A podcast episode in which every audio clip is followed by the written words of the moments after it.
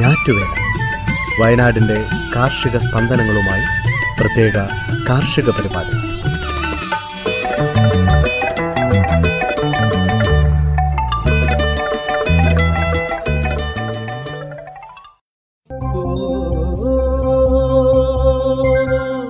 തയ്യാറാക്കിയത് ജോസഫ് പള്ളത്ത് എച്ചു സ്മിത ജോൺസൺ. ശബ്ദസഹായം റെനീഷ് ആരിപ്പള്ളി അജിൽ സാബു പ്രജിഷ രാജേഷ് മരിയ ബിജു.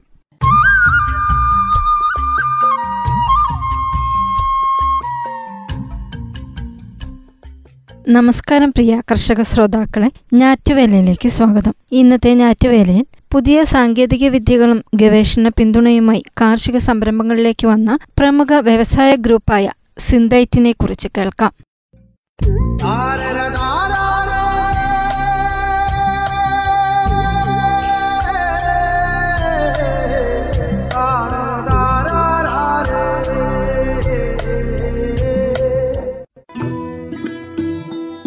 മട്ടുപ്പാവിൽ പോലും ബ്രഹ്മിയും വാനിലയുമൊക്കെ ആദായകരമായി കൃഷി ചെയ്യാമെന്നായാലോ കൊക്കോയുടെ അതിസാന്ദ്രത കൃഷിയിലൂടെ ഇരട്ടി വരുമാനം കിട്ടുമെങ്കിൽ സർക്കാർ സബ്സിഡിയില്ലാതെ നെല്ലിന് മുപ്പത്തിയാറ് രൂപ കിട്ടുമെങ്കിൽ കാർഷിക മേഖലയ്ക്ക് പ്രത്യാശ പകരുകയാണ് പ്രമുഖ വ്യവസായ ഗ്രൂപ്പായ സിന്തൈറ്റിന്റെ കാർഷിക വിഭാഗം.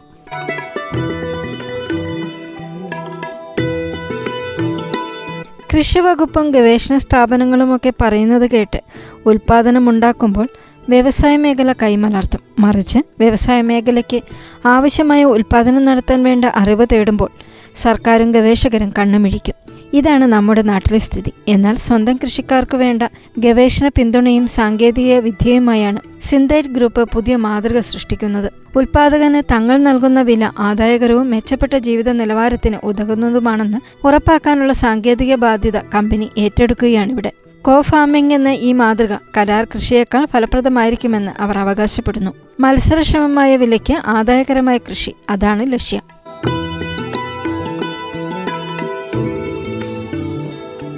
പുത്തനാശയങ്ങൾ പരീക്ഷിക്കാൻ തൽപരരായ യുവകർഷകരുടെ പങ്കാളിത്തമാണ് കമ്പനി ആഗ്രഹിക്കുന്നതെന്ന് സിന്തറ്റ് ഡയറക്ടർ അജു ജേക്കബ് പറഞ്ഞു.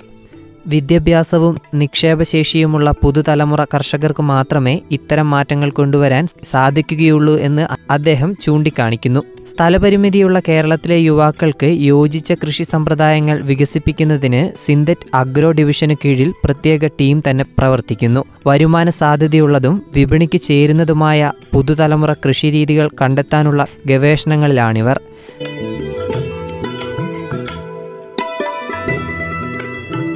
കാർഷിക മാനേജ്മെന്റ് മേഖലകളിൽ വൈദഗ്ധ്യമുള്ള ഈ ടീം കേരളത്തിലെ കർഷകർക്ക് നേട്ടമാകുന്ന ഏതാനും സാങ്കേതിക വിദ്യകൾ രൂപപ്പെടുത്തി കഴിഞ്ഞു. യഥാർത്ഥ സാഹചര്യങ്ങളിൽ പരീക്ഷിച്ച് ഫലപ്രദമെന്ന് ഉറപ്പാക്കിയ ഈ സമ്പ്രദായങ്ങൾ വൈകാതെ കൃഷിക്കാരുമായി പങ്കിടും. പ്രാഥമിക പരീക്ഷണ ഘട്ടം മാത്രം പൂർത്തിയാക്കിയ ഈ രീതികൾ സിന്തേറ്റിലെ വിദഗ്ധരുടെ മേൽനോട്ടത്തിലും ഉത്തരവാദിത്തത്തിലും മാത്രം ചെയ്യുന്നതുമാണ് നല്ലത്. നാളത്തെ കൃഷി എങ്ങനെയാവണമെന്ന് സൂചിപ്പിക്കുന്ന ഈ സങ്കേതങ്ങൾ പരിചയപ്പെടാം.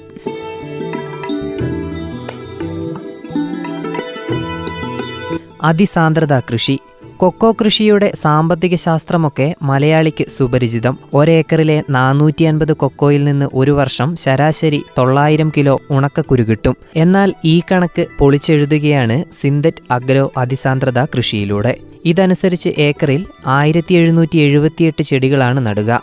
ചെടികൾ തമ്മിൽ ഒന്നേ പോയിന്റ് അഞ്ച് മീറ്റർ അകലം. ഈ രീതിയിൽ ഒരു ഏക്കറിൽ നിന്ന് വർഷം ആയിരത്തി എഴുന്നൂറ് കിലോ ഉണക്കക്കുരു കിട്ടും. ഒരു ചെടിയിൽ നിന്ന് ശരാശരി ഒരു കിലോ മാത്രം ഉൽപാദനം പ്രതീക്ഷിക്കുന്ന കണക്കാണിത്. അകലം കുറയ്ക്കുന്നതിനൊപ്പം കമ്പുകോതലിലും വളപ്രയോഗത്തിലുമൊക്കെ ശാസ്ത്രീയ സമീപനം സ്വീകരിക്കുമ്പോഴേ അതിസാന്ദ്രത കൃഷി വിജയിക്കൂ. ഫെർട്ടിഗേഷൻ സംവിധാനത്തിലൂടെ പോഷകങ്ങൾ തുടർച്ചയായി നൽകേണ്ടതുണ്ട്. കൃത്യമായ ഇടവേളകളിൽ കമ്പ് കോതുകയും വേണം.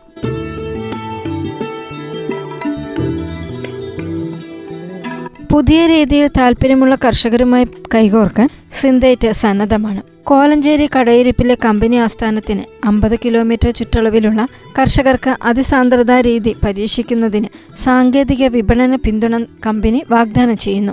ഗുണനിലവാരമനുസരിച്ച് കിലോയ്ക്ക് മുന്നൂറ് രൂപ വരെ ഉണങ്ങിയ കൊക്കോ കുരുവിന് കമ്പനി വില നൽകുന്നുണ്ട്. വർഷം തോറും നൂറ് ടണ്ണോളം കൊക്കോ കുരു സംസ്കരണത്തിനായി വേണ്ടിവരുമെന്നാണ് കമ്പനിയുടെ കണക്കുകൂട്ടൽ. ഇത്രയും ഉൽപാദനം പ്രാദേശികമായി ലഭ്യമാക്കാൻ അതിസാന്ദ്രതാ കൃഷി സഹായകമാകുമെന്നാണ് പ്രതീക്ഷ.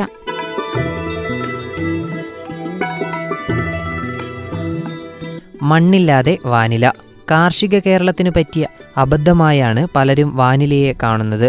എന്നാൽ ആ ധാരണ തിരുത്തുന്ന കൃഷിയും കടയിരിപ്പിലെ സിന്തറ്റ് ഫാമിൽ കാണാം.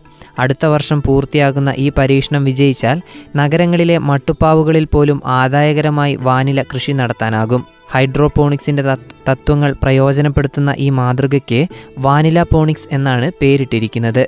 പ്ലാസ്റ്റിക് വീപ്പകളിൽ ചകിരിത്തൊണ്ടിന്റെ ചെറു കഷ്ണങ്ങളും ചാണകപ്പൊടിയും ചകിരിത്തിപ്പും നിശ്ചിത അനുപാതത്തിൽ കലർത്തി നിറച്ച ശേഷം വാനില നടുന്ന രീതിയാണിത്. സസ്യവളർച്ചയ്ക്ക് ആവശ്യമായ പോഷകങ്ങളടങ്ങിയ ലായനി മാസത്തിലൊരിക്കൽ വീപ്പയിൽ ഒഴിച്ചു കൊടുക്കുകയേ വേണ്ടൂ.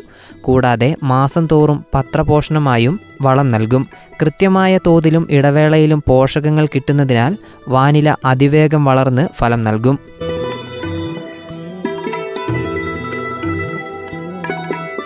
മണ്ണിൽ നിന്ന് പകരുന്ന രോഗങ്ങളാണ് പലപ്പോഴും വാനില കൃഷിക്ക് തിരിച്ചടിയാകാറുള്ളത്. ഫംഗസ് ബാധ മൂലം തോട്ടം ഒന്നടങ്കം നശിച്ച അനുഭവങ്ങൾ പലർക്കുമുണ്ട്. എന്നാൽ മണ്ണില്ലാതെയുള്ള ഈ കൃഷിയിൽ അത്തരം ഭീഷണികൾ പൂർണമായി ഒഴിവാകും. കുടുംബാംഗങ്ങളുടെ പരിചരണത്തിലൂടെ നടത്താവുന്ന ചെറിയ ഫാമുകളാണ് വാനില പോണിക്സിനായി സിന്തൈറ്റ് നിർദ്ദേശിക്കുന്നത്. പത്ത് സെന്റ് ഇടമുണ്ടെങ്കിൽ മുന്നൂറ്റമ്പത് യൂണിറ്റ് വാനില ഈ രീതിയിൽ കൃഷി ചെയ്യാൻ സാധിക്കും. ഒരു യൂണിറ്റിൽ രണ്ട് വള്ളികൾ വീതം ആകെ എഴുന്നൂറ് ചെടികൾ. അമ്പത് ശതമാനം തണൽ വലയ്ക്ക് കീഴിലാണ് ഇവ ക്രമീകരിക്കേണ്ടത്. ഈ രീതിയിൽ വീടുകളുടെ മട്ടുപ്പാവിൽ പോലും അമ്പത് മുതൽ നൂറ് ചുവട് വളർത്താം. പരമ്പരാഗത രീതിയിൽ എഴുന്നൂറ് ചുവട് വാനിലയ്ക്ക് ഒരേക്കർ സ്ഥലം വേണ്ടിവരും.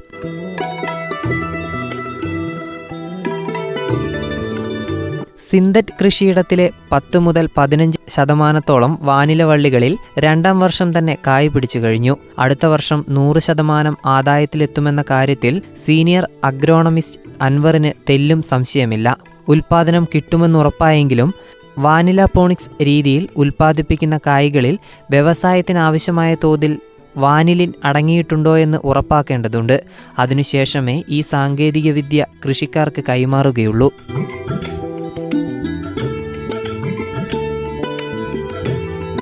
ഹൈഡ്രോപോണിക്സ് ബക്കോപ്പ മുണിയേറി അഥവാ ബ്രഹ്മി കണ്ട തിരിച്ചറിയാത്തവർ പോലും ഔഷധ സസ്യമെന്ന നിലയിൽ അതിന്റെ പ്രാധാന്യം മനസ്സിലാക്കി വരികയാണ്.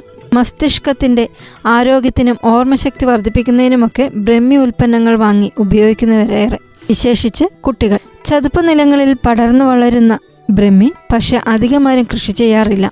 സ്വാഭാവിക സാഹചര്യങ്ങളിൽ നിന്ന് ശേഖരിക്കുന്ന ബ്രഹ്മി വിവിധ ഏജന്റുമാരാണ് മരുന്ന് കമ്പനികൾക്ക് നൽകുന്നത്. എന്നാൽ ഇങ്ങനെ ശേഖരിക്കുന്ന ബ്രഹ്മി മോശം സാഹചര്യങ്ങളിൽ വളർന്നതാണെങ്കിൽ നിലവാരം മോശമായിരിക്കും. വേണ്ടത്ര അളവിൽ പതിവായി കിട്ടില്ലെന്ന കുഴപ്പവുമുണ്ട്.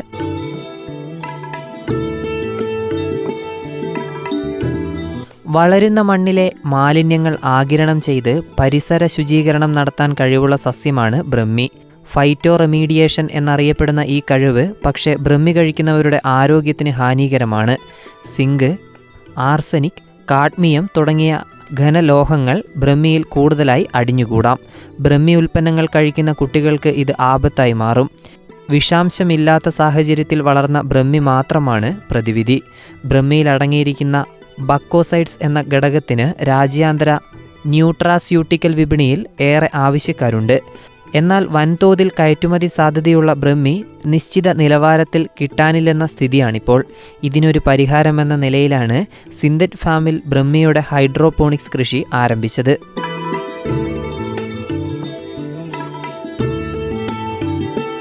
ന്യൂട്രിയന്റ് ഫിലിം രീതിയിലുള്ള ഈ യൂണിറ്റിൽ പതിനൊന്ന് ചതുരശ്ര മീറ്റർ ഇടം വേണ്ടിവരുന്ന ഗ്രോ ബെഡുകളാണുള്ളത്. ഗ്രോ ബെഡിലെ ക്ലേ ബോളുകൾക്കിടയിൽ ബ്രഹ്മിയുടെ തൈകൾ ഉറപ്പിക്കുന്നു. ടാങ്ക് നിറയുമ്പോൾ മറ്റൊരു കുഴലിലൂടെ സംഭരണ ടാങ്കിലേക്ക് ലായനി ഒഴുകി വീഴുന്നു. വളർച്ചയ്ക്കാവശ്യമായ പോഷകങ്ങൾ നിശ്ചിത തോതിൽ മാത്രം നൽകുന്നതിനാൽ ഘനലോഹങ്ങളുടെയും മറ്റും ഭീഷണിയില്ല.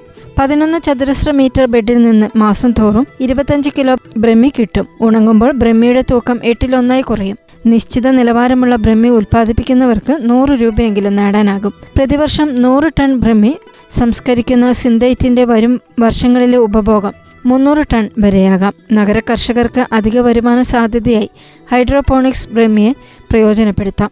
താല്പര്യമുള്ള കൃഷിക്കാരുമായി കൈകോർക്കാൻ സിന്തൈറ്റ് തയ്യാർ.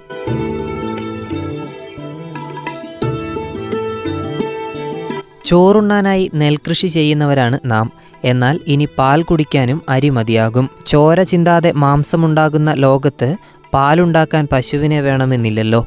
നമ്മുടെ നാട്ടിലും അനുയായികളേറുന്ന വീഗൺ ഭക്ഷണ രീതിയാണ് സംഗതി. തീവ്ര സസ്യാഹാരികൾക്ക് പശുവിൻ പാലും മുട്ടയുമൊക്കെ വർജ്യമാണല്ലോ. ലോകമെമ്പാടും വീഗൺ മിൽക്കിന്റെ വിപണി വളരുകയാണ്.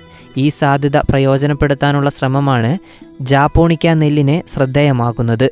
വിവിധതരം സസ്യജന്യ പാലുണ്ടെങ്കിലും ജാപ്പാപ്പോണിക്ക ഇനം അരിയിൽ നിന്നുള്ള പാലിന് കൂടുതൽ സാധ്യതയുണ്ട്. ഇൻഡിക്ക ജാവാനിക്ക എന്നീ നെല്ലിനങ്ങൾ വീഗൺ മിൽക്കിന് യോജിച്ചത് ജാപ്പോണിക്കയാണ്. മുന്തിയ ഭക്ഷണം എന്ന നിലയിൽ രാജ്യാന്തര വിപണിയിൽ വീഗൺ മിൽക്കിന് വലിയ ആദായ സാധ്യതയാണുള്ളത്. ഇന്ത്യയിൽ അതിന്റെ കൃഷിയുള്ളത് വടക്കുകിഴക്കൻ സംസ്ഥാനങ്ങളിൽ മാത്രം. കേരളത്തിൽ ജാപ്പോണിക്ക കൃഷി ചെയ്യാനുള്ള ശ്രമത്തിൽ സിന്തറ്റ് ഏറെ മുന്നേറിക്കഴിഞ്ഞു.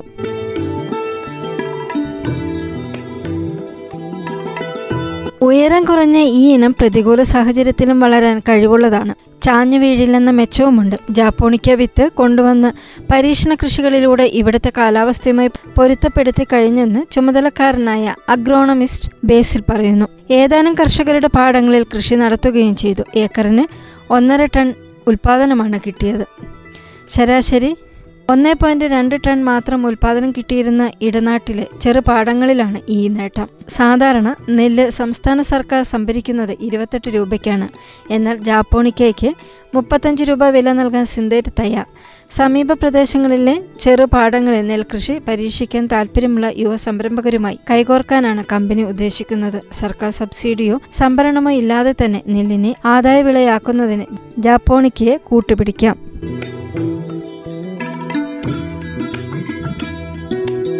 ശ്രോതാക്കൾ കേട്ടത് പുതിയ സാങ്കേതിക വിദ്യകളും ഗവേഷണ പിന്തുണയുമായി കാർഷിക സംരംഭങ്ങളിലേക്ക് വന്ന പ്രമുഖ വ്യവസായ ഗ്രൂപ്പായ സിന്തൈറ്റിനെ കുറിച്ച്.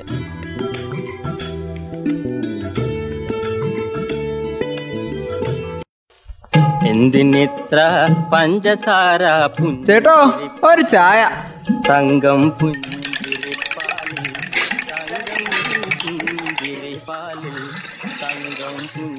പുഞ്ചിരിപ്പാലിൽ തങ്കം ചായക്കട.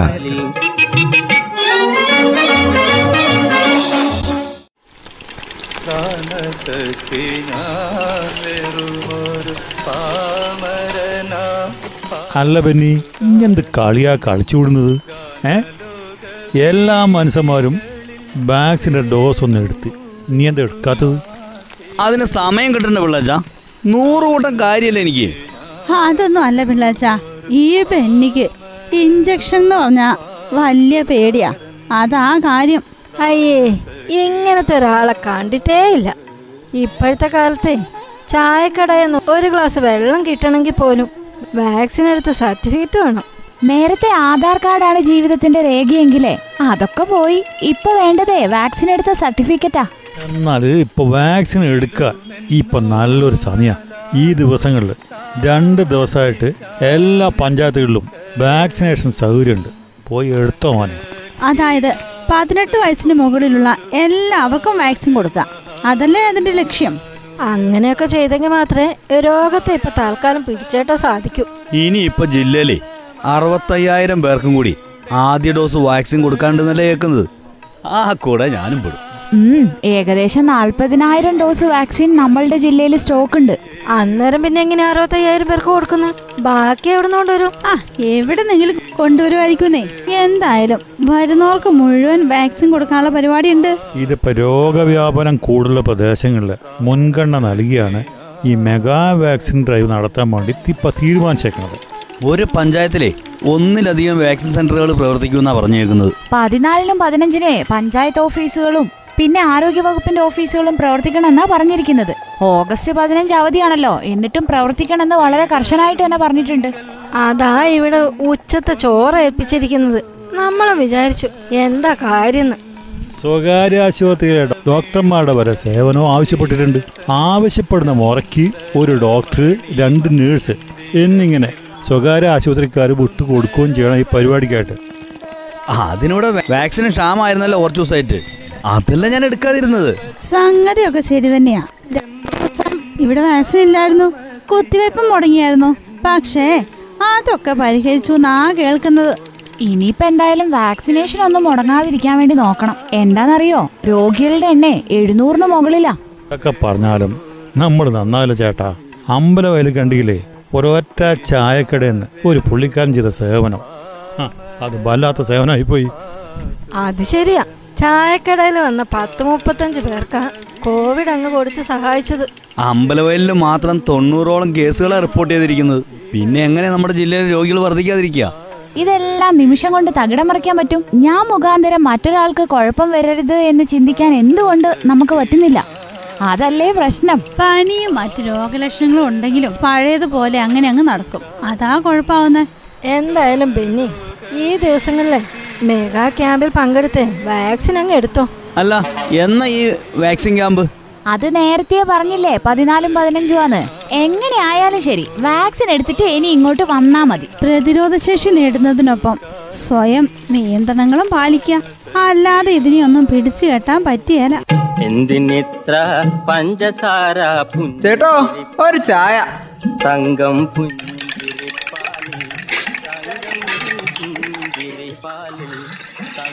പുഞ്ചിരിപ്പാലിൽ തങ്കം പുഞ്ചിരി ചായക്കട. ഞാറ്റുവേലയിൽ അവസാനമായി കാലാവസ്ഥ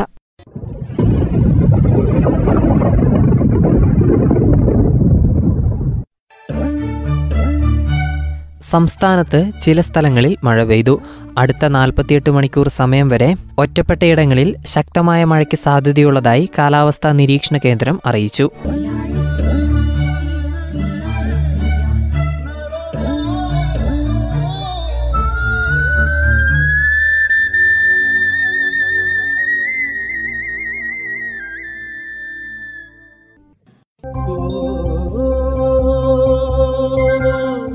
ശ്രോതാക്കൾ കേട്ടത് ഞാറ്റുവേല.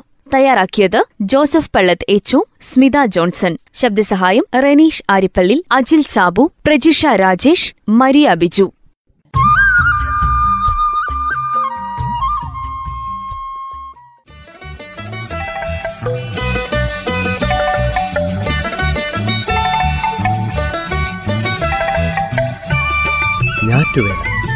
വയനാടിന്റെ കാർഷിക സ്പന്ദനങ്ങളുമായി പ്രത്യേക കാർഷിക പരിപാടി.